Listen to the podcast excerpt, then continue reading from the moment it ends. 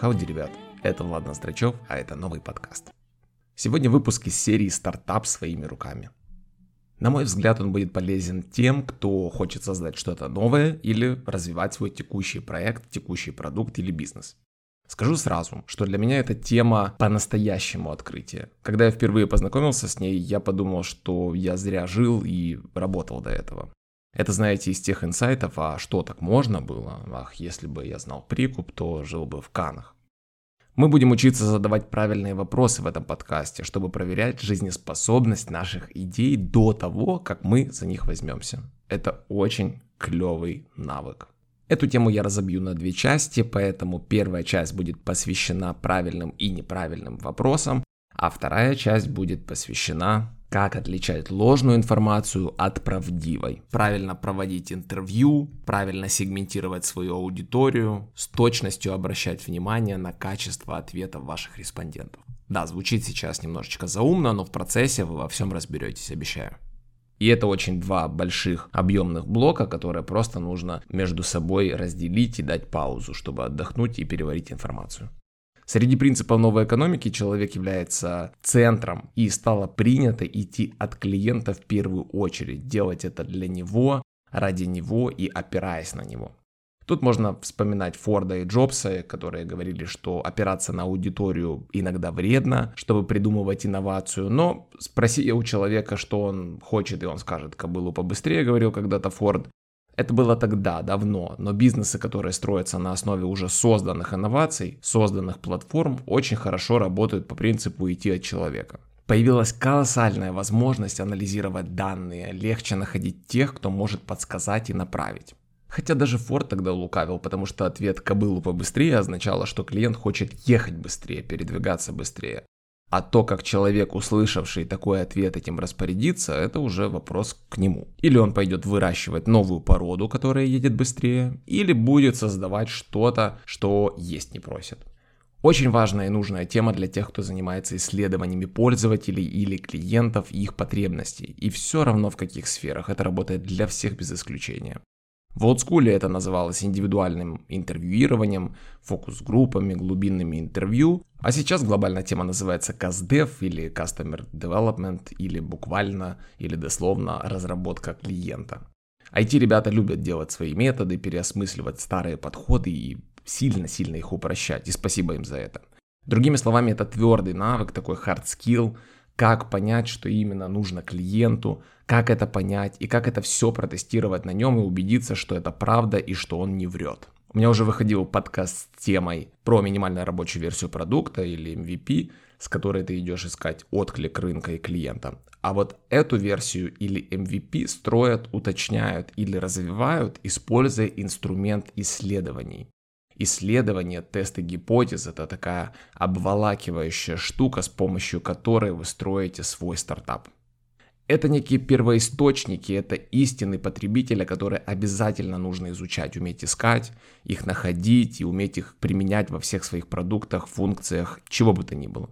Именно об этом этот выпуск. Не о глобальной теме CastDev, а именно о том, как правильно задавать вопросы для того, чтобы получать максимально полезные ответы для поиска гипотез, подтверждать свои бизнес-идеи, новые функции. Да вот вы жену можете найти даже с помощью этих вопросов. Давайте разберемся и научимся выявлять настоящие потребности наших клиентов через вопросы, Поймем, почему они врут, почему вопросы вроде «купили ли бы вы» очень вредны, почему в 90% ответов не содержится по-настоящему полезное для нас, как для предпринимателей или продуктов или маркетологов ответов. Это помогает не только при разработке стартапа, да и вообще в жизни. Видеть, что на самом деле нужно человеку, это почти что суперспособность, которая никогда не даст нам голодать. Больше всего я люблю книгу Фицпатрика «Спроси маму». Я ее призову в помощь, чтобы объяснять примеры и кейсы в этом выпуске. В книге есть очень много примеров построения диалогов, там даются советы, как и где и когда проводить интервью. Я выбрал самое полезное, буду рассказывать эти идеи, их комментировать. Иногда я буду зачитывать диалоги, чтобы вы понимали картинку в целом и могли представить себе эти разговоры. У автора книги есть такой тезис, такой некий ключик, тест для мамы. Это набор простых правил, которые помогут нам задавать правильные вопросы, в ответ на которые даже ваша мама не сможет соврать. В качестве инструмента для работы над этим нужен только блокнот и ручка, но и для этого подкаста вам они не понадобятся, так что просто слушайте и получайте удовольствие. И вот сразу пример. Давайте разберем, что мы будем изучать.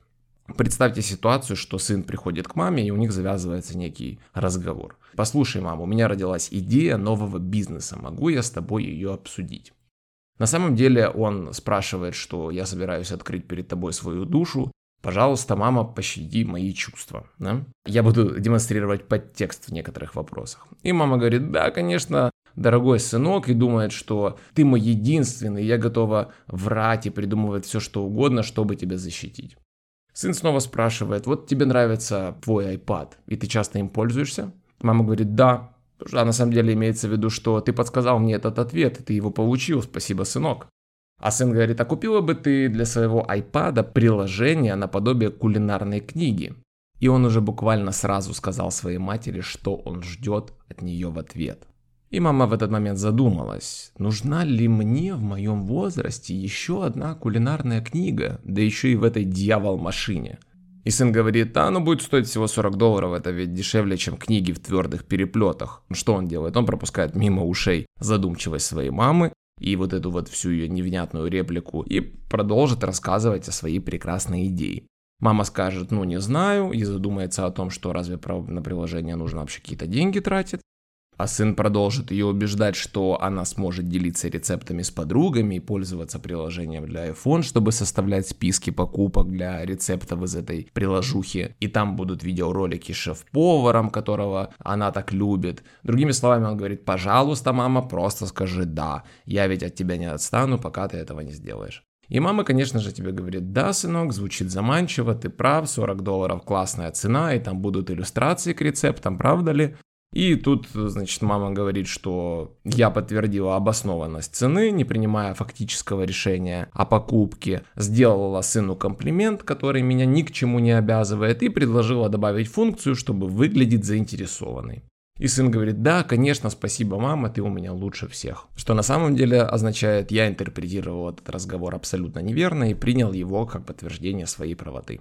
Катастрофа так очень часто тестируются гипотезы в таком тоне, в таком флоу, в таком порядке вопросов, пытаясь убедить себя в том, чего на самом деле нет. И это пример теста, который будет провален нами. Именно этот пример иллюстрирует, как мы можем сами себя убедить в чем угодно. Наш мозг настолько коварен, что придумает что угодно, лишь бы повести нас по пути, в который мы верим. Тест провален, мы себя обманули, мы воспользовались информацией, приняли финансовое и временное решение и пошли делать то, что в процессе, скорее всего, просто не пойдет и не полетит. А теперь давайте рассмотрим пример, хороший пример, когда мы задавали правильные вопросы, слышали по-настоящему честные ответы, а потом разберем, почему это хорошо. Сын спрашивает, привет, мам, как складывается твое общение с новым iPad? И мама рассказывает, что она в него влюбилась и каждый день им пользуется. Мы тут получаем ее объективное отношение к устройству, не давая ей подсказок, как было в прошлый раз. Сын спрашивает, и что ты обычно делаешь с его помощью? И он задает общий вопрос, чтобы выяснить контекст, но вряд ли мы узнаем что-то ценное из ее ответа. И мама говорит, да ничего такого, читаю новости, играю в судоку, общаюсь с подругами, самые обычные вещи. Мы выяснили контекст потребления устройства. Мама себя развлекает или отвлекает в свободную минуту и там находит, что знает, там новости какие-то, звонки делает, игры. Нет у нее специальной цели в использовании гаджета.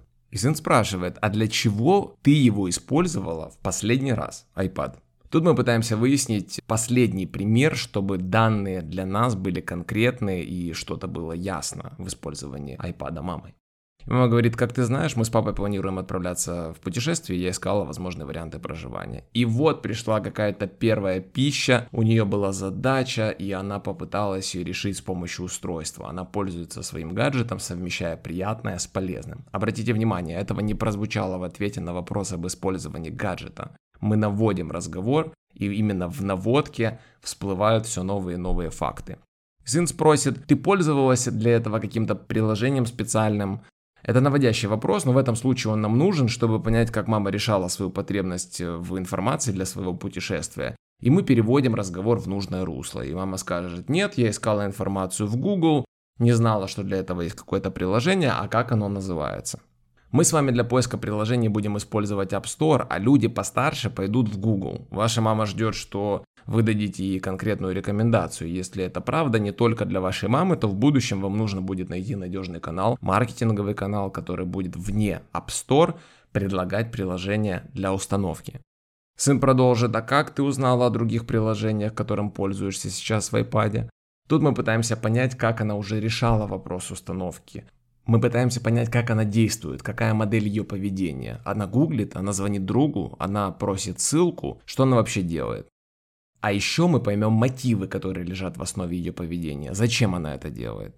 Тут внимание, мы говорим про iPad и про приложения, но суть применима к чему угодно. Как в холодильнике оказалось это сливочное масло, например. Но давайте продолжим. И мама расскажет о том, что в газете, которую ей приносит в воскресенье курьер, есть раздел с обзором приложения для там чего-то. И вы скажете ха-ха-ха, газета, чтобы продвигать свое приложение, вы сошли с ума. Ну вот такой неожиданный поворот. И как мы видим, традиционные инструменты рекламы могут принести пользу в работе с такими клиентами, как ваша мама. Сын скажет понятно, а кстати я увидел, что на полке появилась парочка новых кулинарных книг. Откуда они появились? В любой бизнес-идее вообще всегда вылазит пару слабых мест. Это либо платформа использования, в данном случае это iPad, иногда магазин. Ну, например, Rolex в магазине «Мир часов» ты не будешь покупать. Это такая вот слабая сторона. Ну и сам продукт слабое место. И в нашем случае это кулинарная книга. И мама скажет, это подарок на Новый год, который мне подарила Наташа. И я ее даже не открывала. Как будто мне в моем возрасте нужен еще один рецепт какой-то пасты. Прикол, да. А в первом диалоге мы вынудили маму захотеть книгу за 40 долларов в iPad, в котором она не знает, как найти приложение, да и вообще не нуждается в этой книге. И получили ложный ответ. А здесь мы получаем нечто иное. И вот в этом ответе мы находим крупицы золота. Первое. Пожилым людям не нужен еще один сборник рецептов. Второе. Рынок подарков функционирует стабильно. Всем все нужно постоянно что-то дарить.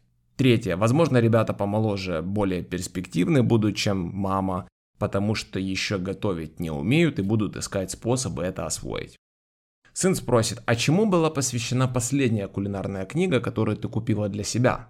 Тут мы пытаемся вывести на чистую воду пример с реальной потребностью, когда именно ваш респондент, в данном случае мама, приняла решение купить. И мама скажет, да-да, когда ты спросил, я вспомнила, что примерно три месяца назад я купила сборник рецептов для веганов. Твой папа пытается перейти на здоровое питание, я подумала, что смогу внести какое-то разнообразие в овощные блюда. Еще одна монеточка, золотая монеточка. Даже опытные кулинары могут заинтересоваться специализированными или оригинальными книгами, потому что теперь появился контекст. Теперь я веган. Ну и продолжайте разговор в том же духе. Можно расспросить маму о том, не смотрит ли она какие-то шоу про готовку или не ищет ли веган рецепты с помощью iPad, а может смотрит мастер-классы на YouTube. Чьи мастер-классы? Какой тут вывод можно сделать? Что первый разговор никуда не годится. А второй дал ряд подсказок, и согласитесь, они довольно ценные, ну, намного ценнее, чем в первом. Мама не могла сказать вам неправду, потому что вы не говорили с ней о вашей идее, вы говорили с ней о ее жизни. Вы такой ниндзя-разведчик. Когда мы с вами станем профи в этом деле, наш респондент даже понимать не будет, что мы его интервьюируем. Мы узнаем, интересно ли людям то, чем мы занимаемся, даже не упоминая об этом.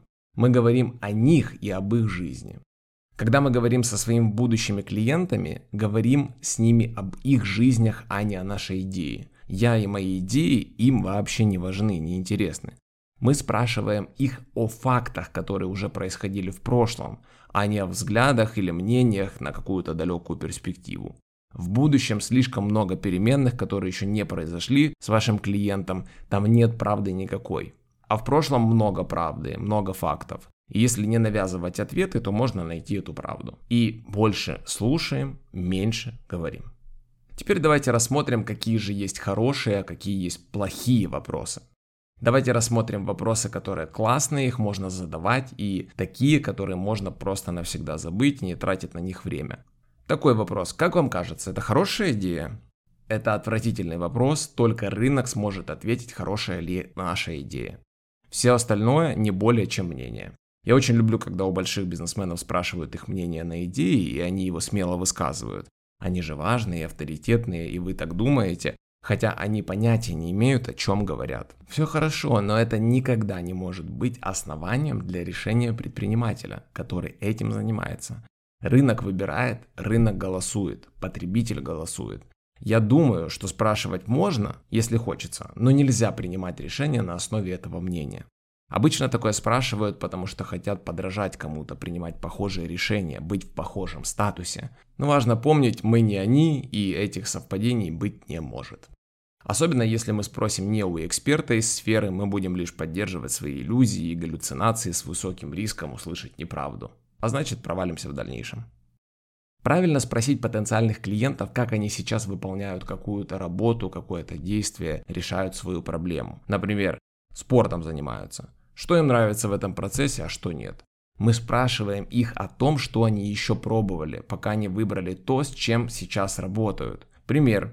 Я лечил спину, и мне прописали, предложили, посоветовали заняться цигуном, цигуном, наверное. Мол, хорошо тянется группа мышц какая-то конкретная. Я два раза сходил, мне не понравилось, и тут важно понять, э, почему не понравилось. И на самом занятии мне нужно было особенно растягивать конкретную группу мышц. Ходить я не хотел, мне лень было идти, переодеваться, светить там трусами, носить форму и все такое. И я понял, что я могу делать это дома сам в любом наряде. Я начал гуглить, как это делать, и нашел йога упражнения.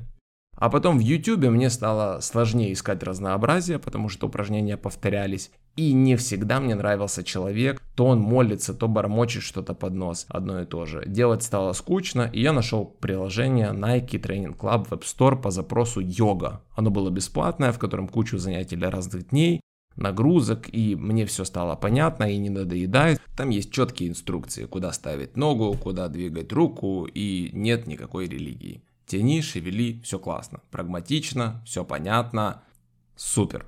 Обратите внимание, какой путь от боли в спине я прошел к приложению Nike. Нас должно интересовать, ищут ли наши потребители, активно ищут ли, чем можно заменить то, чем они сейчас пользуются. Продукт, функцию, либо услугу. Если да, то что стало причиной этого поиска? Если нет, то почему? Их устраивает то, чем они пользуются? На чем они теряют деньги, используя текущие инструменты? Вам нужно это выяснять. Имеются ли у них деньги на инструмент новее, лучше? И когда мы получим ответы на эти вопросы, мы сможем для себя решить, хороша ли наша идея. Очень важное правило, которое нужно запомнить, что мнения бесполезны. Мы не можем воспользоваться этими мнениями каким-либо прикладным способом. Спрашиваешь у человека, слушай, а как ты думаешь? Он тебе что-то советует, ты идешь это делаешь, а год спустя приходишь и говоришь ему, ах ты такой секой, мне посоветовал глупость. Рассмотрим еще вопрос. А купили ли бы вы продукт, который выполняет задачу X? Например, электрогазонокосилку. Это тоже плохой вопрос. Вы спросите мнение у людей, которые хотят, чтобы вы были довольны. Ну, потому что вы их друг, или вы им заплатили за интервью, или это ваша мама. Ответят «да», ну и какой вам смысл из этого? Правильно нам стоит сделать так. Спросить, как они справляются с задачей по поиску жилья, например. Вот как они сейчас это делают. Сколько денег они на это тратят. Уточним, сколько времени это занимает. Попросим их подробнее рассказать о том, как была решена задача по поиску жилья в последний раз. Если проблема так и осталась нерешенной, то мы выясним, почему. Пытались ли они найти какие-то другие решения? Как они их искали? Если эти решения оказались недостаточно классными, они попытались погуглить вообще, как их решить? Еще одно важнейшее правило, я о нем уже сказал, что прогнозы гадания какие-либо, это все неправда. Причем очень оптимистичная. Она заставляет нас галлюцинировать. Если люди рассказывают о том, как они в будущем будут решать те или иные штуки, будьте уверены, это вранье. Когда мы делали курс для финансового директора, мы спрашивали бухгалтеров, как они будут решать проблему карьерного роста. А это тоже неправильный вопрос. Правильно было спросить, расскажите опыт вашей работы в хронологии. И мы сами сможем с вами оценить, как развивался человек, почему он уходил с других мест, какие решения принимал, что его двигало вперед в карьере, чего он вообще хочет. И если мы увидим в рассказе, что он не особо амбициозный, уходил непонятно почему, менял работу, потому что чуть-чуть доплачивали, не стремился к карьерному росту, то для нас будет ответ очевиден, что мы из этого человека, финансового директора, сделать не сможем, и ему наш продукт совершенно не нужен. Дальше давайте еще вопрос рассмотрим. Сколько бы вы заплатили за что-то? Тоже плохой вопрос. Вот поставьте на паузу и попробуйте себе ответить почему. Этот вопрос не лучше, чем предыдущий, и когда в ответе еще и цифра появляется, то мы начинаем с иллюзией думать, что все очень серьезно. Клиент сказал, что заплатит за это 500 долларов, и мы поплыли. Цифры, факты, обещания сильно нас провоцируют к твердым решениям. Как сделать этот вопрос эффективным, чтобы получить максимум? Спрашивать только о реальных штуках, которые происходят с человеком.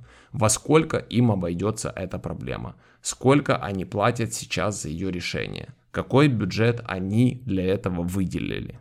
Ну круто, согласитесь, что от постановки вопроса меняется совершенно обратная связь. Вы можете делать более качественные выводы и можете совершать более точные решения, потому что на основе фактов легче ориентироваться. На основе домыслов и мнений о будущем от вашего потребителя вы никаких решений правильных принять не сможете. Я думаю, что на этом моменте вы уже уловили принцип подхода к вопросам. Рассмотрим еще вопрос. Какими функциями должен обладать продукт вашей мечты? Это неплохой вопрос, но если он будет иметь хорошее продолжение.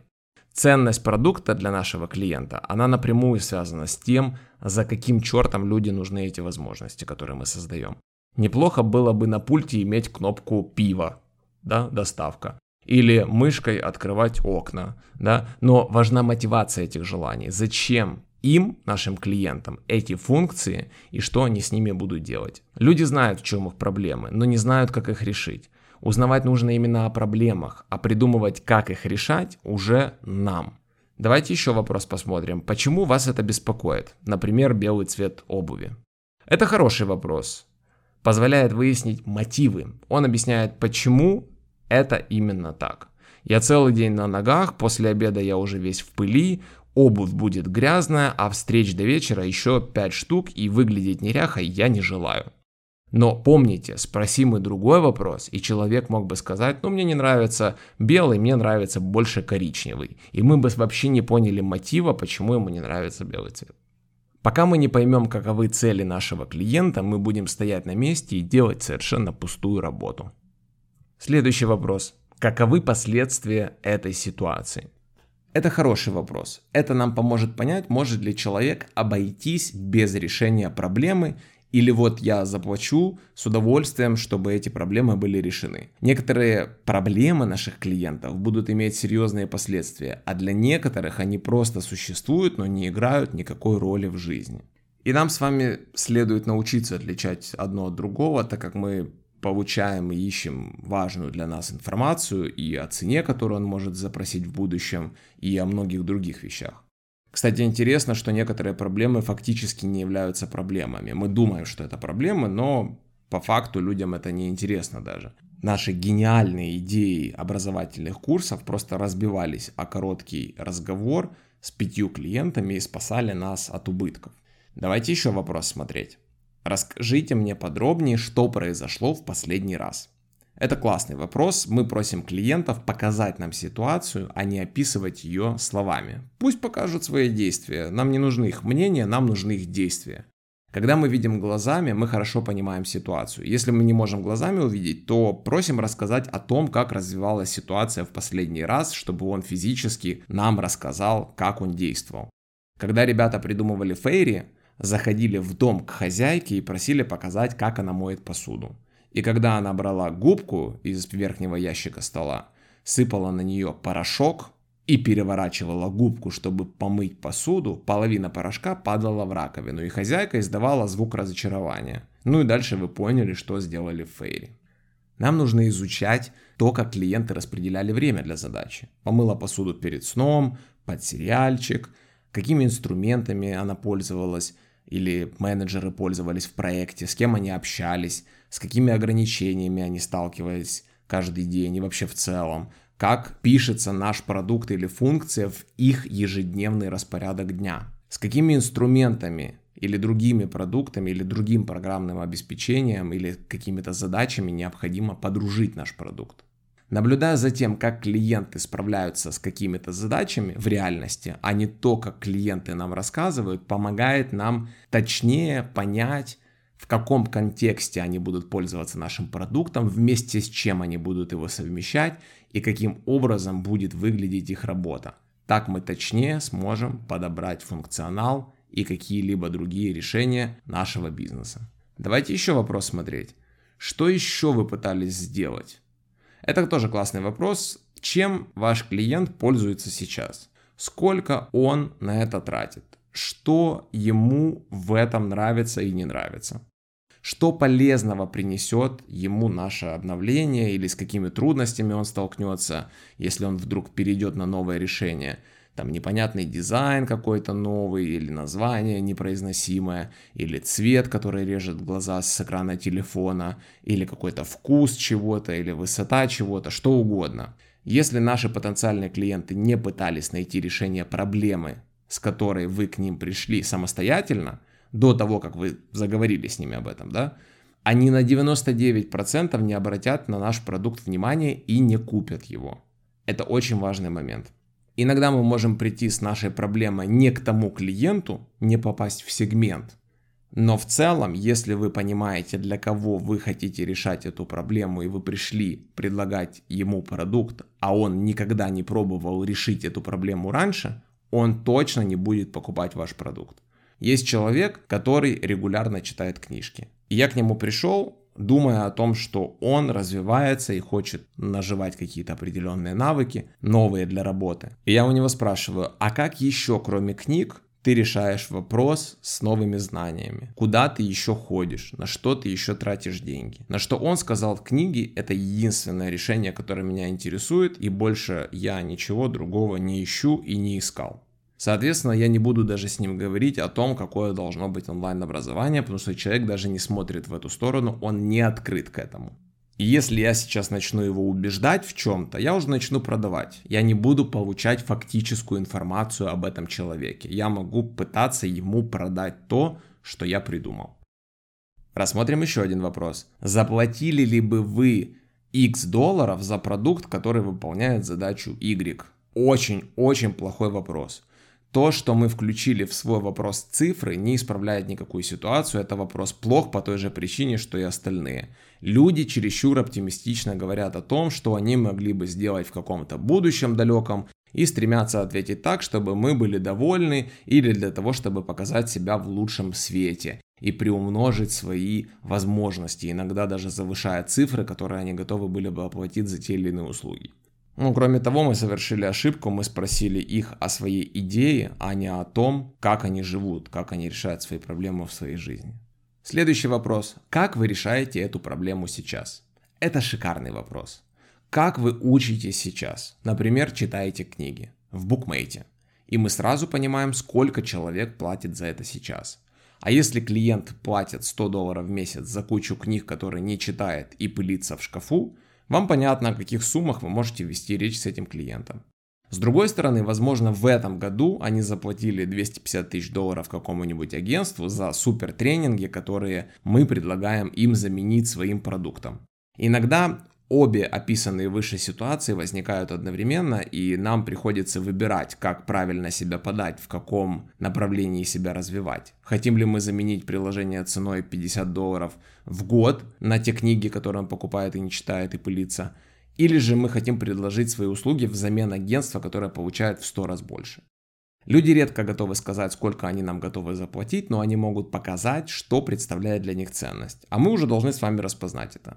Кстати, иногда мы в ходе таких разговоров меняем бизнес-модель, иногда категорию, иногда вообще весь бизнес. И мы приходим к человеку на опрос с приложением, а он нам открыл нишу, о которой мы даже не думали. А тут как увидели, как посчитали, и ой, огромная крутизна. Еще вопрос. Кто будет финансировать покупку? Это вопрос на миллион, он очень хороший, совершенно не обязательно, ну хотя и можно задавать его, если клиент частное лицо, но для сектора B2B это вопрос очень-очень важен. Так мы узнаем, из какого бюджета будет оплачена покупка и кто из команды клиента может ее провести. Иногда нам придется общаться не с теми людьми, у кого бюджет, презентации таким людям будут абсолютно бесполезны, пока не будет понятно, кто примет в конце концов решение, что это важно для них, и они готовы за это заплатить. Ваша задача найти таких людей. Знание о том, как принимаются решения о закупках, вы всегда потом сможете превратить в алгоритм повторных продаж. Еще вопрос. С кем мне еще переговорить? Это тоже классный вопрос, это священный вопрос в конце каждого разговора. Чтобы круто построить разговор, нам, возможно, придется делать много подходов. Но если мы подхватим интересную тему с нашим собеседником, будем интересно общаться, то сразу получим выход на новые рекомендации и сможем познакомиться еще с большим количеством людей из этого сегмента, похожих на этого собеседника.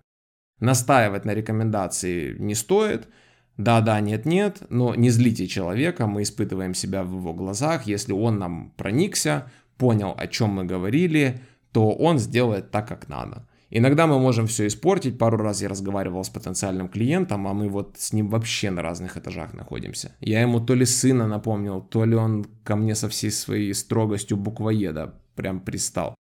Или мы можем вести себя сильно формально, например, или официально, или это барьер какой-то, может быть, не, неискренность, или мы можем быть навязчивыми, либо клиентов не заботит та проблема, которую мы предлагаем решить. Короче, ситуация может быть неудачная, и это окей. Воспринимать любые позитивные отзывы или отклики от людей стоит очень скептично, потому что непонятно, насколько они правдивы. Смотрите, я тут точно не продвигаю идею, что нам нужно всех подозревать в чем-то. Вопрос в том, что мы прячем свое настоящее мнение за стенкой социального одобрения. Мне нравится дымить чашечкой кофе, и это красиво. Нет, чувак, это не красиво. Ты просто зависим от никотина и не можешь иначе на данный момент. Есть ли еще вопросы, которые мне следовало бы задать? Это тоже хороший вопрос. Когда встреча заканчивается, собеседник понимает, что мы от него хотим, и поскольку мы не эксперты в их отрасли, они просто могут сидеть и молчать, уставившись на вас, пока вы не придадите их персоне значимость, и пока мы вежливо их не спросим, что же нужно у вас спросить. И они нам помогут, кстати. На минуту может показаться, что люди, которые будут вам помогать искать ответы на вопросы ваших гипотез, ваши респонденты, все время врут, и они такие вроде бы как будто прячут истину и скрываются от вас. С одной стороны это правда, но с другой стороны это люди неплохие, в них нету зла, это будущие ваши клиенты, и вы должны нести для них добро. Вы точно не должны быть плохим в лице этих людей. Вы должны стараться быть на их стороне, слышать их позиции и помогать им рассказывать правдивую историю о них самих. Люди очень хотят вам помочь, но делают это редко, если вы не предоставляете им настоящую, классную, удобную для них причину.